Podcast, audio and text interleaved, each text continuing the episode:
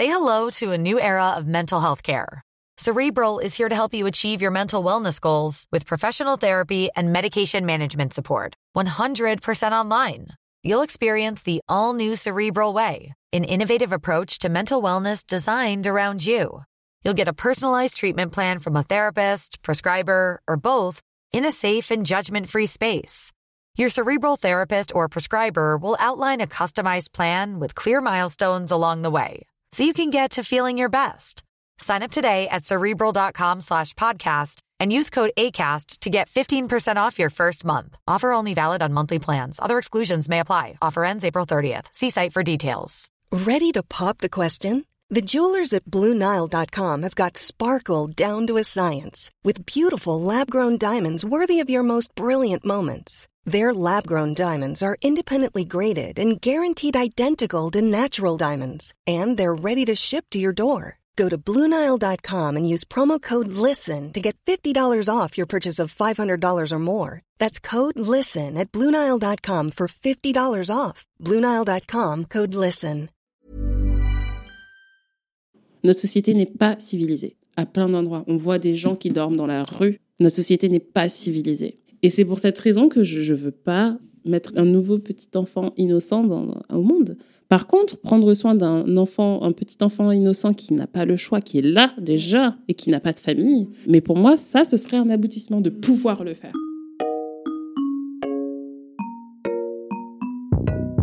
Vous écoutez Tant que je serai noire, le podcast qui tente de répondre à la question Tant que je serai noire, serai-je mère? Ici, vous trouverez des témoignages de femmes qui nous parlent de désir ou non-désir d'enfant et toutes les thématiques qui gravitent autour. Afin de donner encore plus de rayonnement à leurs témoignages, j'ai besoin de vous. J'ai besoin de vos likes, commentaires et étoiles sur Apple Podcast pour montrer que vous êtes nombreux et nombreux à apprécier le podcast. Partagez et taguez le compte Instagram tant que je serai noir dans vos stories et je repartagerai. D'ailleurs, je tenais à dire un grand merci à Amandine Gay, Aminata, Aïssatou, Marie-Albert, Khadija, Kémy, Poulan Devi, Ruth et Péclair pour leur contribution au Tipeee. Pour cette troisième saison du podcast, j'ai envie de vous partager des témoignages encore plus puissants, des témoignages qui vont encore plus vous faire réfléchir sur l'importance d'être aligné avec ses propres choix pour vivre son plein potentiel, loin du regard des autres et surtout être libre de disposer de son corps comme on le souhaite.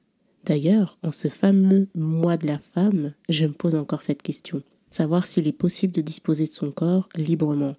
Savoir qui a le droit encore une fois de disposer de son corps librement, que ce soit pour vivre sa sexualité ou pour enfanter ou ne pas enfanter. Bertoul Borbeck est artiste performeuse d'art corporel rituel, travailleuse du sexe dans la pornographie, afroféministe et autrice du formidable essai Balance ton corps, manifeste pour le droit des femmes à disposer de leur corps.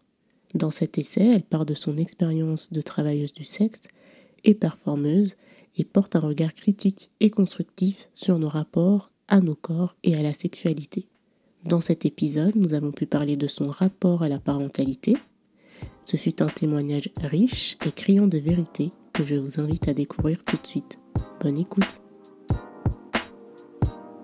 Je suis Bertoul Borebec, j'ai 24 ans. Je suis artiste performeuse, autrice afroféministe pro-choix et travailleuse du sexe dans la pornographie. Euh, bah déjà, Bertoul, elle n'existait pas quand j'étais jeune. Elle a, elle a été créée euh, déjà par un surnom, le surnom qu'une amie m'a donné euh, quand on était au collège. Et puis ensuite, je l'ai reprise, enfin, je l'ai vraiment créée à travers ce pseudo d'artiste à mes 18 ans quand je suis entrée dans ce théâtre érotique dont je parle dans Balance ton corps. Mais quand j'étais petite, du coup, ah, j'étais euh, une petite rate de bibliothèque, euh, un, peu, euh, un peu dans sa tête, assez sociable, parce que j'ai très facilement compris les codes de la vie en société et, même la société des enfants, comment ça fonctionnait. Donc j'ai toujours pu naviguer cette société hein, qui peut être parfois cruelle avec pas mal d'aplomb. J'étais sociable parce que je comprenais ce qu'on attendait de moi, ce qui était attendu au niveau des dynamiques de groupe. J'arrivais à être un peu dans les rôles qu'on projetait sur moi. J'étais une enfant un peu naturellement enfermée, mais euh, socialement euh, extravertie. Je me forçais. Je me souviens beaucoup euh, que souvent, ce qui se passait dans ma tête n'avait pas grand-chose à voir avec ce que je montrais, parce que j'étais une enfant qui aimait bien euh, conforter les gens autour de moi. Les gens autour de moi et le monde, que ce soit ma famille ou que ce soit mes amis. J'aimais bien euh, faire en sorte que tout se passe bien pour les autres. Je me posais pas mal de questions. J'étais très sensible, je pleurais beaucoup tout le temps. J'étais vraiment, j'exaspérais ma famille parce que bah, moi, dans ma famille, j'ai pas envie de faire une généralité, mais dans ma famille, euh, enfin, ça peut être vécu comme une faiblesse de trop exprimer ses émotions. Et je me souviens que enfin, ma mère ne savait pas quoi faire de moi. Elle disait, arrête de pleurer pour rien, arrête de pleurer. Quoi. Pourquoi tu pleures? Mais je, pleure, euh, c'est horrible, ou alors c'est bien, ou alors, enfin, mais juste, je, m'exprimais beaucoup euh, à travers les larmes. et, et, puis après, j'ai appris à ne plus le faire. Mais ouais, j'étais une enfant dans la lune c'est une enfant dans la lune quand même un peu. Notamment quand on est une petite fille noire ou un petit garçon noir ou un petit enfant noir en fait, et afropéen ou afropéenne, ben, nos parents savent que euh, on n'a pas trop le droit en fait, euh, qu'on n'est pas vu comme euh, des humaines ou des humains par les autres et que du coup c'est se mettre en danger des fois, même socialement en danger au niveau de nos relationnels, d'exprimer nos émotions, d'exprimer ce qui se passe en nous. C'est donner une place qui n'est pas la nôtre selon la société dans laquelle on évolue. Quoi. Le moment où j'ai compris ça rétrospectivement, euh, je me suis dit, mais en fait, oui, j'ai eu une enfance. Mais à chaque fois qu'on me demande si j'ai eu une enfance heureuse, je dis oui, elle a été heureuse, mais elle était courte. j'ai été enfant jusqu'au moment où j'ai compris le monde, tout simplement. Il y a eu cette, ce deuxième âge de raison. Il y a le premier âge de raison, on est toute petite et on se rend compte que ben, je ne suis pas le haut chèque que je suis en train de bouffer. voilà, quoi. C'est euh, un âge de raison que tous les humains partagent. Qu'on n'est pas genre, en symbiose avec l'environnement, mais qu'on est un individu. Euh, voilà. Et il y a le deuxième, quand on est racisé, où on se rend compte que ça veut dire quelque chose. Quand on est noir, quand on est euh, juste pas blanc, en fait, on se rend compte que ça a un sens. Ça veut dire quelque chose. Ça veut dire que euh, les gens qui vont euh, avoir l'ascendant sur nous, qui sont des personnes blanches, en général, bah, nous voient d'une certaine manière, peu importe de qui on est en tant que personne. Et ça, ouais, c'est super violent et ça fait grandir d'un coup. Ça, c'est sûr, mais c'est obligé parce que ça n'a aucun sens. De devoir naviguer un monde comme ça, c'est devoir euh, d'un coup créer des stratégies qui n'ont aucun sens, qu'on doit rationaliser par la force des choses. Oui, ça, ça détruit, clairement, ça, t'arrête une enfance d'un coup, c'est sûr. Je me souviens pas m'être déjà imaginé mère quand j'étais enfant. Et jusqu'au moment où, oui, ça a été acté pour moi que je voulais pas d'enfant, en fait. La maternité, ça a jamais vraiment été un sujet. C'est quelque chose qui était attribué à mon genre. Euh, en tant que petite fille, j'allais devenir une femme, j'allais me marier, j'allais avoir des enfants. C'était ce qui était tacitement euh, acté euh, dans ma famille parce que bah, c'était comme ça quoi. Et puis euh, à l'inverse, mes frères, bah, eux, ils allaient se marier et puis ils allaient avoir une femme qui s'occupe d'eux quoi. C'était voilà, c'était acté. Et d'ailleurs, on créait ce schéma-là dans la répartition des tâches au sein du foyer. ma sœur et moi, bah, on faisait les tâches que ma mère faisait. Enfin, on faisait le ménage, on aidait ma mère au ménage, toutes ces choses-là. Bah, mes frères, on leur demandait rien. Jamais de la vie, on demandait à mes frères de passer le balai, de faire la vaisselle, ça va pas. Enfin, ils, se regardaient en mode, mais quoi? Enfin, et, du coup, ça, pour moi, c'est peut-être une des raisons pour lesquelles, ben, étant euh, petite fille euh, dans la lune qui rêvait une vie incroyable, qui lisait des bouquins fantastiques, enfin, euh, bah, c'était pas pour moi en fait. Je me voyais pas parce que aussi c'était la seule, euh, enfin la seule, celle que j'ai vue en premier. Après il y avait chez mes amis etc. Je voyais même si euh, les, les, frères et sœurs de mes amis blanches, enfin les frères de mes amis blanches n'étaient pas forcément plus actifs dans la maison, hein, que ce soit dit. Mais mais j'avais par exemple des mères de mes de mes copines qui n'avaient pas nécessairement arrêté définitivement de bosser. comme ma mère l'avait fait pendant plusieurs années. Enfin, j'avais d'autres modèles au fur et à mesure mais malgré tout, je me suis pas, je me, ouais, je me suis jamais imaginée mère parce que, enfin, pour moi, c'était pas très clair aussi ce qu'on attendait de moi. Et il y avait un petit peu ce truc de, ouais, c'est potentiellement un piège. Et puis je voyais ma mère aussi. Je voyais ma mère qui, euh, bon, euh, ma mère, franchement, euh, j'ai même pas assez de mots pour pouvoir décrire à quel point elle est, elle est puissante, mais il y avait ce truc de résilience. Et je suis là, bah, j'ai pas envie en fait d'avoir à tu vois, c'est je peux, je sais que je peux, bah, je vois que je peux. J'ai un exemple absolument incroyable euh, face à moi qui m'a élevé, qui euh, voilà, mais c'est pas mon objectif en fait. ouais, je suis pas venue sur terre pour ça, je pense. Et je pense que ma mère non plus, mais euh, c'est juste un mindset.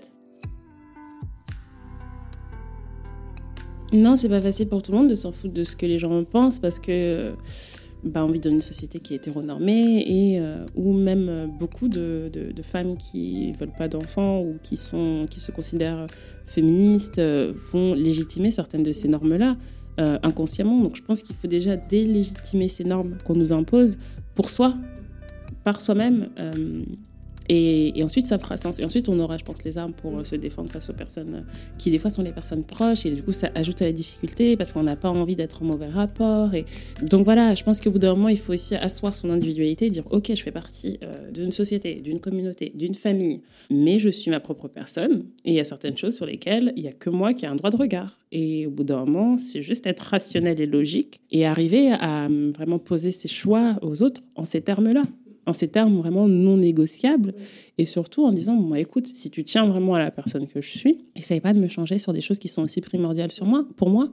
C'est, c'est pas c'est pas ta place et ça risque en plus de briser ce qu'on a en tant que relation. On a peur nous en assumant de faire ce qu'on veut avec nos corps de briser les relations qu'on a. Mais ça devrait être l'inverse en fait. Les gens devraient avoir peur de briser les relations en essayant de nous forcer à faire des choses avec nos corps. Et c'est nous qui devrions avoir cet ascendant-là de arrête hein, d'essayer de m'imposer quelque chose, sinon tu vas perdre ce qu'on a tu vas briser ce qu'on a, ce rapport de confiance, ce rapport de proximité. Je m'entends bien avec ma famille, mais si ma famille essaye de m'inséminer par la force, il y a de grandes chances que bah, euh, je ne vais plus trop les fréquenter. Bon, c'est pas pas fait aussi directement que ça, mais c'est du harcèlement moral. C'est quasiment la même chose en fait, de vouloir euh, que tu sois euh, fécondé, fécondé, fécondé, mais ça va quoi.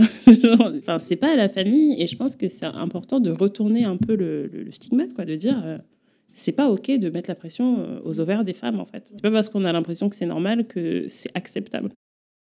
Ce rapport de responsabilité qui est toujours rejeté sur les femmes, peu importe que les femmes aient été actives ou passives en fait, et on a vraiment cette illustration de ça, le fait de déresponsabiliser euh, ben, les personnes considérées comme des hommes dans notre société et de rejeter la faute sur les femmes à travers euh, les figures de Lilith et de Ève dans la Genèse, dans la Genèse biblique où euh, ben, Lilith est la première femme biblique. On n'en parle pas souvent au catéchisme parce qu'il ben, faudrait répondre, je pense, à des questions euh, qui ne sont pas forcément faciles à répondre. Et, euh, du coup, Lilith, c'est la première femme qui a été créée égale à Adam. Donc, elle n'a pas été créée à partir de sa côte, elle a été créée à partir de la terre comme Adam. Donc, elle refuse de se soumettre à Adam. Et Adam, bah, est pas très content et demande à papa, tu peux pas lui faire quelque chose parce que là, c'est difficile, quoi. Et, du coup, bah, Dieu décide de prendre le parti d'Adam, bien évidemment il bannit Lilith en disant bon, bah, voilà, si tu te soumets pas, tu veux te comporter entre guillemets comme un homme, bah écoute, tu vas perdre le droit d'enfanter en plus et tu vas être exilé euh, du jardin d'Éden. Donc euh, Lilith se, casse et euh, finit par être la mère de tous les démons dans la tradition juive. bon, voilà, elle se trouve quand même un statut. Tout n'est pas perdu quand on est banni du paradis, ça c'est une bonne nouvelle. Et Dieu crée Ève, du coup, à partir de la côte d'Adam.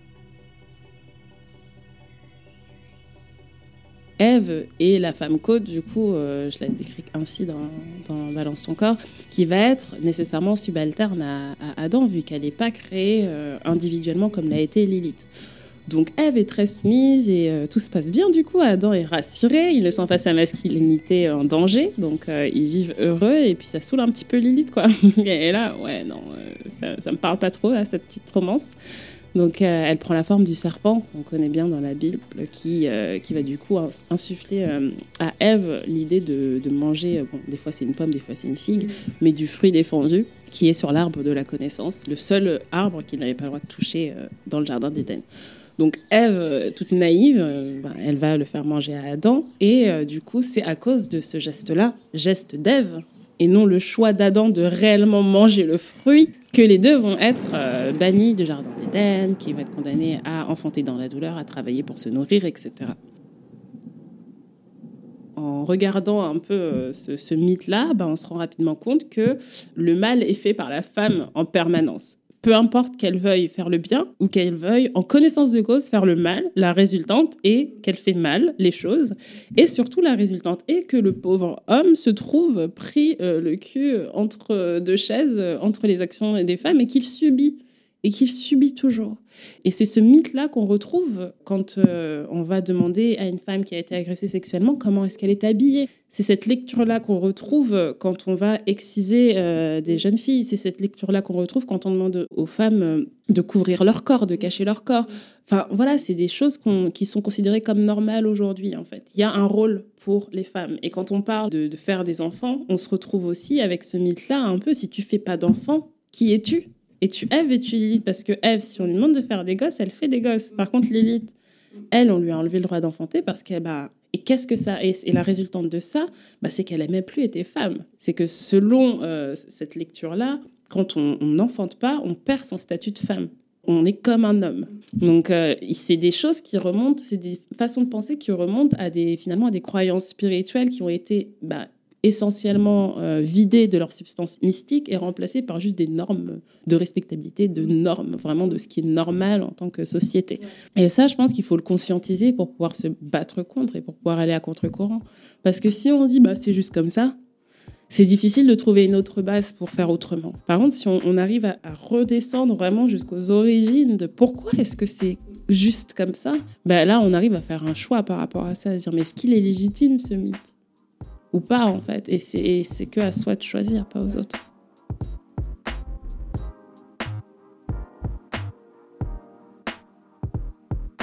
Je pense qu'il faut, il faut le dire, il euh, faut mettre les choses encore une fois à l'endroit. Quand on me dit je veux une vie frivole, c'est on projette sur moi. On projette sur moi, euh, la personne qui me dit ça, elle s'imagine que elle, si elle n'avait pas d'enfant, sa vie serait frivole et que c'est le fait d'avoir des enfants qui fait que sa vie est sérieuse. Moi, ma vie est très sérieuse, avec ou sans enfant, et j'ai pas besoin de l'enfant comme outil de ma légitimité en fait. Euh, moi, je pense qu'il y a un rapport malsain à l'enfant dans nos sociétés, où l'enfance, c'est euh, l'étape. Après, euh, s'être posé avec quelqu'un, avoir acheté la maison, après avoir eu un CDI, après avoir un enfant, ça veut dire qu'on est quelqu'un. Avoir un enfant, pour moi, ça équivaut à cette peur de mourir. Vraiment le truc de je veux laisser une trace. J'ai cette volonté dynastique d'exister après ma mort. Et, c'est euh, intrinsèquement narcissique en fait. Moi j'ai envie, j'ai envie de, relever le challenge d'une vie qui vaille le coup d'être vécue, même sans avoir eu à pondre un être humain en fait. J'ai pas envie de poser sur cet être humain la responsabilité d'avoir une valeur. Moi, ma vie va être pleine sans enfant. Et si au bout d'un moment, je suis posée, euh, que je suis une boss bitch, que matériellement, humainement, j'ai tout ce qu'il faut pour élever un autre être humain. C'est pas quelque chose d'anodin, en fait. Bah là, j'adopterais. J'ai pas ce rapport à la chair de ma chair. Mais c'est quoi ma chair? Elle a quoi plus qu'une autre, ma chair? Elle a quoi moins qu'une autre, ma chair? C'est de la chair, littéralement, en fait. C'est de, la génétique. C'est ça. Enfin, je vois pas euh, pourquoi est-ce que j'ai pas cette peur de mourir. J'ai pas cette envie de euh, laisser une trace de, laisser mon ADN. ça n'a aucun sens pour moi. Donc non, ma vie est loin d'être frivole, je pense que ma vie est bien pleine. ma vie est bien pleine. Et à 24 ans, je peux dire que j'ai fait pas mal de choses déjà. Si je mourais là, là, franchement, il y aurait des choses à dire sur ma vie. Donc ça va, quoi. et, puis, et puis voilà, encore une fois, j'aime beaucoup trop mes enfants pour les mettre au monde dans un monde comme ça. Encore des enfants qui sont déjà là.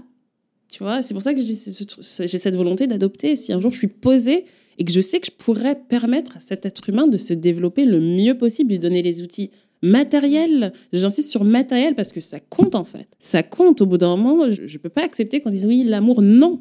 Non, c'est créer des traumas, c'est créer des insécurités, c'est créer des lacunes dans une personne qui est en train de, d'évoluer, une petite personne quand elle voit que on n'a pas tout ce qu'il faut pour manger, on n'a pas tout ce qu'il faut euh, pour s'habiller. Pour, je dis pas qu'il faut pas faire d'enfants si t'es pauvre, c'est pas du tout ça, mais je veux dire, L'amour n'est pas nécessairement le même. L'amour culturellement s'exprime pas de la même façon et les priorités sont pas les mêmes selon les cultures, selon les personnes. La façon d'aimer. Et moi, encore une fois, ben, mes enfants, je les aime à crever. Et c'est pour cette raison que je ne les mettrai pas au monde. En tout cas, pas tout de suite. Et que je les mettrai pas au monde tout court. Parce que je pense que je mettrai au monde aucun enfant par voie naturelle. Encore une fois, si je dois avoir un enfant, j'adopterai. Et voilà. Et puis surtout, quand on voit le monde tel qu'il est, et qu'on voit que j'ai pas envie d'avoir cet argument de, de la surpopulation mondiale, même si pour moi, c'est un argument. C'est plus le mien, ça l'a été.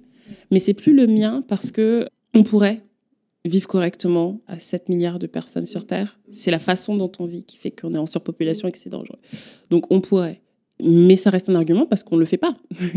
Et malgré le fait qu'on devrait, bah, malgré le fait qu'on tire la sonnette d'alarme depuis 30 ans maintenant, 30, 40 euh, au niveau de climat, en fait, le réchauffement climatique, euh, le capitalisme, euh, ces choses-là, bah, rien ne change. Et puis surtout, moi, un enfant biologique, c'est un enfant que je sais qui va vivre des choses, peu importe qui y est, des violences, peu importe qui y est, en se basant sur son taux de mélanine. Comme moi, en fait. Et moi, pour moi, c'est absurde.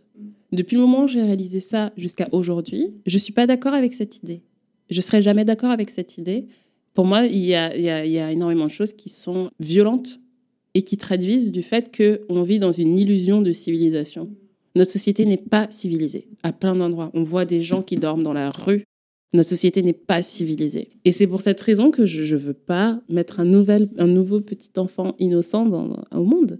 Par contre, prendre soin d'un enfant, un petit enfant innocent qui n'a pas le choix, qui est là déjà et qui n'a pas de famille, mais pour moi, ça, ce serait un aboutissement de pouvoir le faire. Je sais déjà que ça me demandera énormément d'énergie, que ça me demandera énormément d'organisation, de temps, de biens, de, matériel, de, fonds, de capital, parce qu'on vit dans cette société-là et j'ai pas le choix. Donc en fait, il y a ce moment où, euh, oui, peut-être, mais euh, déjà moi, alors où je me demande où est-ce que je vais vivre, alors où je me demande où j'ai pas euh, de fond. Enfin, moi, tant que je suis pas, genre, moi, il n'y a, pas d'entre-deux.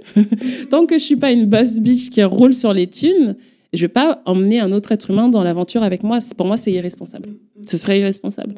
Et j'aurais pas le temps pour pouvoir m'occuper de cet être humain parce que je serais en train de créer un confort, juste un confort de vie de base, entre guillemets. Donc il y a toutes ces raisons-là qui font que déjà, je veux pas d'enfant biologique et j'en aurai jamais, sauf un accident. je suis inséminée par des aliens, mais je pense que ça ira. Ne me choisissez pas, s'il vous plaît.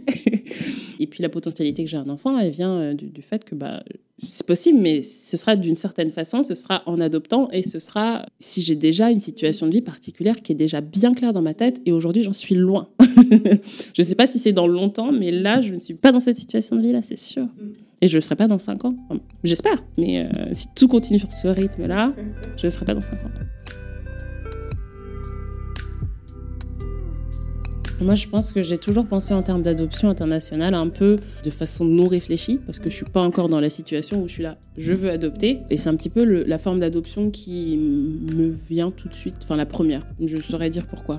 Et surtout parce que oui, je suis confrontée beaucoup à des personnes du Sud adoptées par des personnes du Nord qui vont être noires, qui vont être racisées et qui, euh, bah, Amandine Gay en parle très bien, et qui euh, ont dû faire face au fur et à mesure de leur développement à énormément de challenges que ben, des enfants euh, élevés par des enfants noirs élevés par des personnes noires ne rencontrent pas parce qu'elles sont préparées en fait. Et du coup, je pense que inconsciemment, c'est ça qui m'a fait penser que oui, si je dois adopter, ce sera de façon internationale et puis ce sera bah, un petit enfant racisé quoi, même pas forcément noir, je me disais jusqu'à il y a peu, mais juste racisé en fait. Parce qu'il y a cette condition de si jamais j'adopte, c'est que j'ai une bonne situation. Et si j'ai une bonne situation, j'ai envie d'élever euh, bien, confortablement un enfant racisé, c'est sûr. Mm. C'est sûr et certain. Parce que bah, c'est déjà lui donner des avantages qui sont, bah, pour la plupart, pas donnés pour la grande majorité. Donc c'est déjà donner une possibilité à être et surtout la possibilité de d'éventuellement pouvoir éviter certaines choses, s'éduquer à. Et puis surtout, moi, mon bagage militant, ma pensée, mon regard sur le monde, c'est quelque chose que je peux transmettre à cet enfant euh, d'une façon, j'ai envie de dire joyeuse limite. Juste en éduquant un enfant, faire passer certains messages et ensuite le préparer sans que ce soit quelque chose de lourd. Quoi. Pour moi, ce sera ça aussi euh, une des joies d'éduquer un enfant, ce serait de lui présenter le monde tel qu'il est, mais en lui laissant le droit d'être enfant quand même. J'ai jamais vraiment pensé.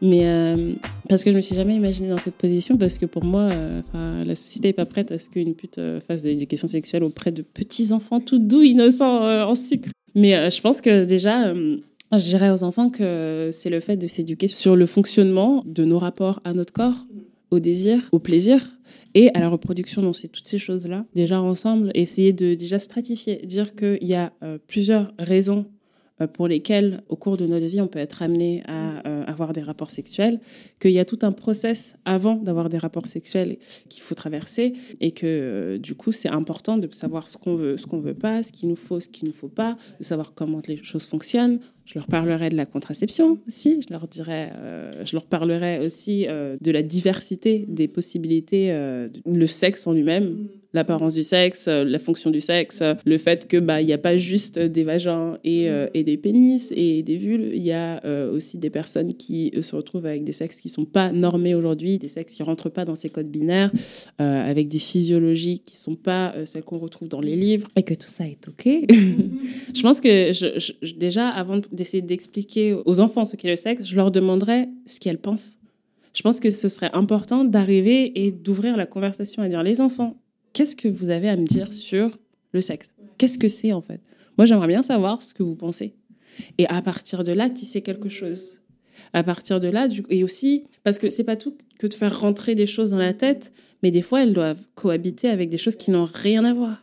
Et du coup, moi, si je suis face à des enfants, j'aimerais pouvoir euh, déjà déconstruire pour construire. Dire, alors tu penses ça parce que bah, ta maman, ton papa t'a dit ça ou ton oncle t'a dit ça pour un peu éviter la question. Et du coup, toi, tu l'as pris littéralement et euh, tu penses que, mais non, en fait, c'est pas du tout ça. Et ouais, je pense que d'ouvrir la parole aussi et pas arriver avec un pour les choses de la vie, je pense que c'est important de sortir du cadre, euh, du truc un peu professoral. Je, vais, je vais arriver avec mes grosses connaissances et vous allez les avaler. Tiens, mes grosses connaissances et retiens tout, sinon euh, t'es pas un bon enfant. Je pense qu'il faut vraiment entrer dans la conversation parce que je pense que la mémoire fonctionne mieux ainsi quand on est enfant. Et surtout qu'on crée l'intérêt aussi. C'est-à-dire que d'arriver de donner cours sur le truc de sexe, euh, enfin, si tu le donnes de façon laborieuse, comme je pense on a tous pu avoir, bah déjà tu vas écouter que d'une oreille et puis surtout tu vas dire bah euh, vas-y j'ai pas envie de faire dans ma vraie vie euh, ce qu'on a essayé de m'apprendre dans ce vieux cours nul, ennuyeux. Tu vois, ma vie est beaucoup plus intéressante. Il y a un peu cette arrogance là de l'enfance et de l'adolescence surtout que je pense qu'il faut un peu hijacker quoi, qu'il faut arriver à hacker et, et dire mais en fait c'est vous qui allez faire le cours et on va échanger et on va échanger en essayant de créer un consensus sur la réalité. Vraiment en partant de plein d'endroits différents, parce que tous les enfants, ils ont des, des environnements familiaux différents. Et je pense qu'elles ont des bases différentes sur euh, ce qu'elles pensent, ce qu'est le sexe. Et euh, je pense qu'il faut partir d'elles. Pour vraiment pouvoir construire quelque chose, il faut partir d'elles. Quoi. Et de leur dire euh, qu'est-ce que vous pensez? Et à partir de ce que vous pensez, on va poser les bases de la réalité. et je pense que les meilleurs pour éduquer sexuellement, d'ailleurs on le voit avec des anciennes euh, travailleurs du sexe qui se sont rhabillées et qui du coup ont la légitimité, euh, comme par exemple, euh, bon j'ai pas envie de citer, mais tu vois, et qui aujourd'hui vont être, vont être considérées comme un peu des éducatrices sexuelles. Et c'est bien, mais c'est dommage que la condition ce soit de se rhabiller. Ouais, de dire c'est bon, elle se repent. Vraiment, elle est repentie, elle a arrêté, elle est respectable maintenant, et du coup on peut laisser proche de nos enfants, elle va pas les teinter d'opprobre. Il y a ce truc de vraiment de ne pas laisser des enfants avec une fille de Lilith, quoi. Alors manger leur âme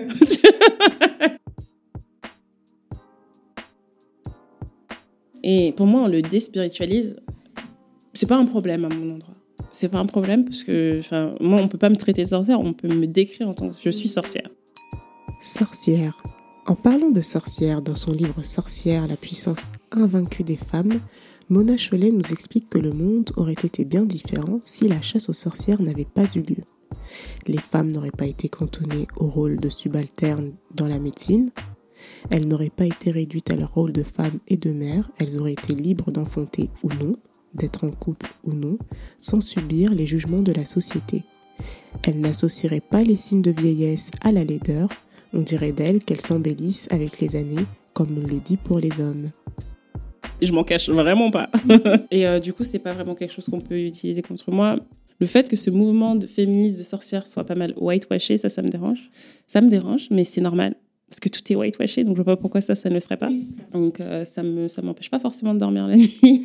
mais euh, oui, enfin, je m'en cache pas et du coup, non, on n'a pas, on n'a jamais essayé de me dénigrer par rapport à ça, je pense. C'est un peu comme avec ce, terme de salope finalement. Je pense qu'au bout d'un moment, quand les choses sont dites ouvertement et sans honte, sans avoir euh, l'impression de faire quelque chose de mal. C'est difficile d'utiliser ces choses-là comme insulte ensuite. Et puis surtout, pour moi, ce serait un compliment. Ça veut dire, c'est bon, ça, ça se voit que je suis une sorcière. Ça émane de moi. J'aime beaucoup.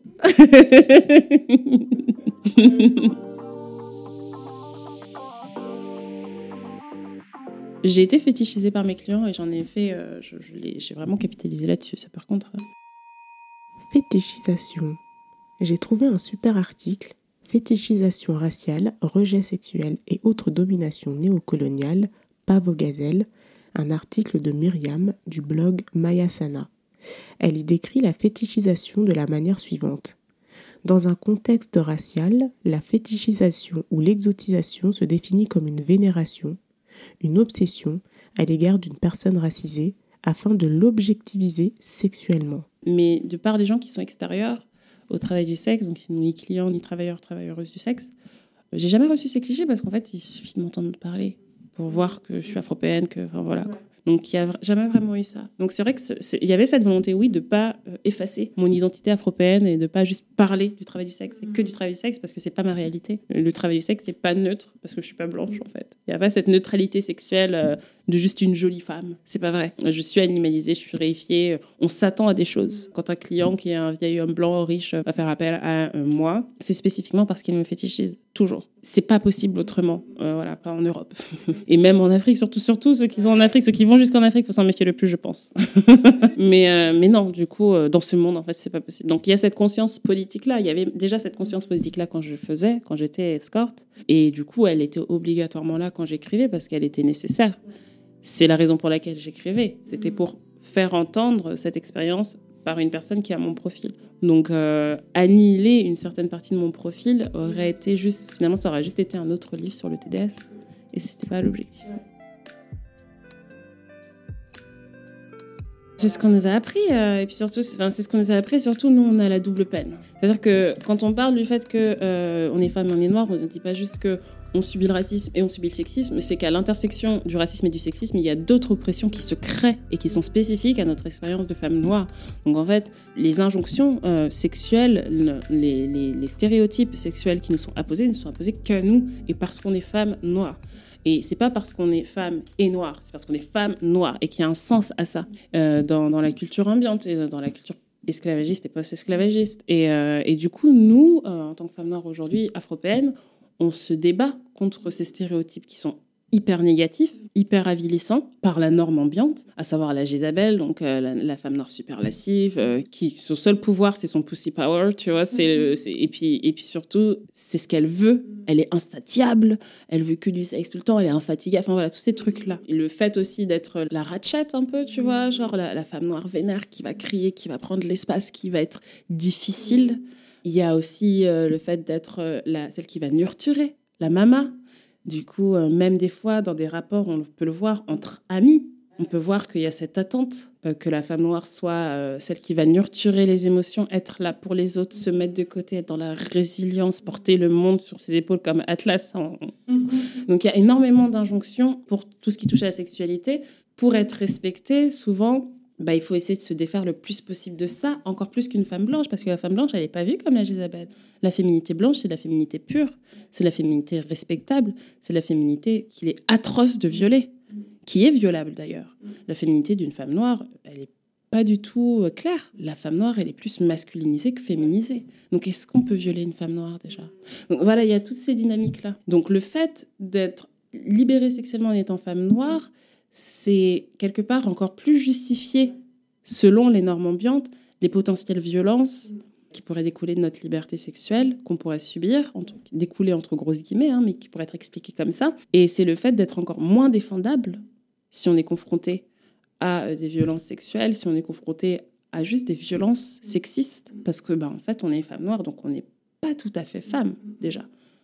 Donc, il y a aussi cette, finalement, il y a cette performance de l'hyperféminité qu'on retrouve, le fait de prendre soin de soi, qu'on retrouve beaucoup chez les femmes noires. Parce que c'est se réhumaniser aussi aux yeux des autres que de faire ça, et aux yeux de soi, je pense d'abord.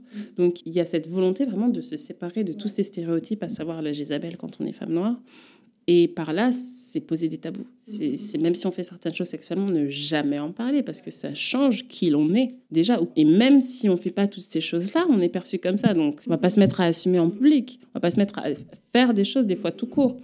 Et, et du coup, le paradoxe est là, c'est que pour la plupart des femmes noires, elles s'autorisent pas sexuellement à vivre des choses. Et pourtant, on est non-stop hyper sexualisé. Et on se retrouve dans ce paradoxe où finalement, c'est les femmes noires qui font moins de choses sexuellement, qui sont moins actives sexuelles, mais qui vont être celles sur lesquelles on fantasme le plus. Ah, tu dois être une sauvage jolie. Moi, la première fois qu'on m'a dit des trucs comme ça, j'avais 13-14 ans. Je, moi, je dors dans mon lit, en fait. Euh, tu vois. Donc, euh, on peut comprendre. Moi, je comprends. Je comprends parce que c'est difficile de donner une marche à suivre. C'est un monde aussi déshumanisant et enfin, aussi hyper sexualisant Il y a beau avoir ce concours de l'oppression avec les white femmes, on sait toutes que bah, euh, quand on est femme noire, on est moins bien lotis, c'est tout. Quoi. Et qu'on nous appose des choses qui sont absolument paradoxales, qui ne veulent rien dire, qui sont des, des contre-injonctions, mais à n'en plus finir. Et je peux comprendre que ce soit aliénant. Du coup, il y a ce tabou-là, oui, parce qu'on se protège en fait, on essaye en tout cas, tant bien que mal. Bah, un monde idéal dans lequel, euh, bah, je dirais déjà, les, les personnes sexisées pourraient vivre leur vie correctement, et en étant euh, respectées, en, voyant leur dignité euh, avérée respectée, protégée, bah, ce serait un monde déjà euh, qui se serait défait, dépouillé de toutes ces normes binaires, hétéro, vraiment. Et je pense que intrinsèquement, c'est avant tout, et ça c'est parce que c'est moi, mais je, je vois partout ce serait un monde qui serait pas capitaliste en fait, dont l'économie ne serait pas capitaliste parce qu'on nous vend cette économie comme étant essentielle, comme étant la seule, mais elle découle de la traite d'êtres humains Elle découle littéralement d'inégalités essentiellement inhumaines, en fait. Vraiment du pire qu'on puisse faire en tant qu'être humain, à savoir réifier d'autres êtres humains. Et euh, tant qu'on ne se sera pas défait de ce système-là qui a cette essence-ci de violence intrinsèque envers finalement nous-mêmes, je pense qu'on ne pourra pas vivre dans un monde idéal pour tout le monde. Donc déjà, une économie qui serait pas capitaliste, donc qui serait pas anticapitaliste, mais qui serait juste autre chose, Imaginez une économie où en fait la coopération est favorisée au lieu que la compétition, par exemple, parce qu'on sait scientifiquement que les humains sont plus productifs en coopérant. Et pourtant, on impose une compétition qui va créer cet individualisme qui fait que ben, l'égoïsme est valorisé et c'est chacun pour sa gueule. Et encore une fois, il y a des gens qui dorment dehors, des gens qui n'ont pas de maison, des êtres humains. Réellement, revoir, je pense, ce qu'on appelle civilisation et revoir les conditions pour pouvoir se targuer d'être une civilisation, pour être civilisé vraiment. Parce qu'aujourd'hui, on vit dans un monde, c'est la peau de Papin, historiquement, c'est les vainqueurs qui ont écrit l'histoire, et du coup, on se dit que l'Occident est un monde civilisé, alors que l'Occident accueille les peuples qui se sont comportés de la façon la moins civilisée à travers l'histoire envers les autres peuples. La plus violente, la plus sauvage, enfin la plus inhumaine, vraiment, c'est les peuples du Nord. Et pourtant, aujourd'hui, on les appelle euh, les mondes civilisés. Donc déjà, revoir, remettre les choses à l'endroit, enlever nos œillères, regarder les choses telles qu'elles sont. Ne pas justifier euh, l'injustifiable à travers le prisme du c'était avant. Avant, c'était des humains qui étaient constitués comme nous. Enfin, c'est pas pardonnable parce que c'était avant et surtout, c'est pas parce que c'était avant qu'aujourd'hui, il faut pas parler de réparation. Donc déjà, pour créer un monde idéal, il faudrait qu'il y ait réparation. Et oui, il faudrait qu'on admette des choses. Il faudrait que la France, que les pays européens admettent des choses que les nations admettent qu'il y a eu des comportements qui sont impardonnables, mais qui peuvent être admis. Admis et qu'ensuite on peut, on peut, je pense qu'on peut pardonner l'impardonnable, que l'être humain le montre tous les jours. On peut pardonner l'impardonnable à condition qu'il y ait déjà cette demande de pardon, condition qu'on admette qu'il se soit passé des choses qui n'auraient jamais dû se passer, qui sont inexcusables, qui sont inexplicables, injustifiables. Quand on part du principe qu'on est tous des humains. Donc déjà qu'on soit considéré comme des humains et du coup qu'on mérite peut-être ces excuses dans l'esprit des gens, ce serait une base. Parce que la raison pour laquelle aujourd'hui on galère à obtenir des excuses pour l'esclavage, on galère à obtenir des réparations pour l'esclavage, alors qu'à l'inverse, on va me défoncer. Alors qu'à l'inverse, pour la Shoah, tout le monde est désolé, tout le monde est d'accord pour dire que c'était atroce. Il y, a, il y a eu des réparations. C'est parce qu'en fait, les personnes noires ne sont pas considérées comme des êtres humains. Ce sera jamais dit de cette façon-là, mais toutes les actions le démontrent ou plutôt le manque d'action le démontre. Donc le jour où les personnes noires et du coup les personnes sexisées aussi seront considérées comme des êtres humains, le jour où les personnes asiatiques seront considérées comme des êtres humains, le jour où les personnes maghrébines et arabes seront considérées comme les arabes sont bien lotis, les personnes maghrébines sont considérées comme des êtres humains, le jour où on arrivera à ne pas avoir besoin de se voir nous-mêmes, d'être rassurés dans nos pratiques de la vie chez les autres pour pouvoir leur donner une valeur. Je pense que là aussi, on tendra vers ce monde idéal, le monde où on sera plus dans un délire de tolérance, mais plus d'acceptation. Je pense qu'on on tendra vers ce monde idéal le jour où on aura vraiment fait la paix avec tout ce que l'on est, à savoir des êtres sentients qui ont besoin de confort, d'affection, qui sont sexués, qui ne naissent pas pour produire du capital, du matériel, qui se nourrissent d'expériences, d'histoires, qui se développent par la coopération, par la bienveillance. Quand on, ce sera un consensus, toutes ces choses-là, en fait, ce qui fait qu'on est humain et que ce sera pas quelque chose de oh c'est exceptionnel euh, bravo euh, il a aidé une vieille dame à traverser dans la rue on va la mettre sur, sur Facebook et on va tous s'extasier waouh quand ce sera juste en fait du bon sens toutes ces choses là toutes ces choses de l'être humain comment être déjà pleinement soi et ensuite être avec les autres comment voir soi-même chez la personne la plus différente de soi qui soit malgré tout. Euh, je pense que là, déjà, ça, c'est un gros morceau. et quand on aura réglé ça, si on règle ça un jour, et me demande pas si on le réglera un jour, parce que ma réponse risque de pas te plaire, mais je pense que on sera dans un monde idéal.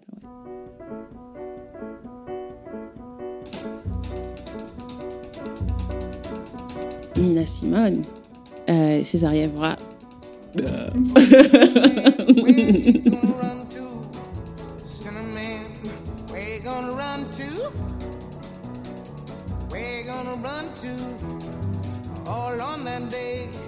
Michaela Cole.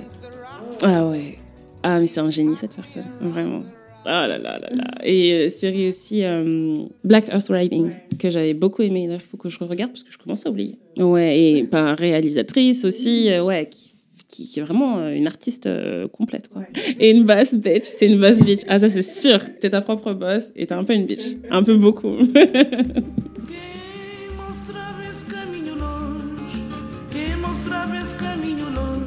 Tant que je serai noire, ça en dira long sur notre monde.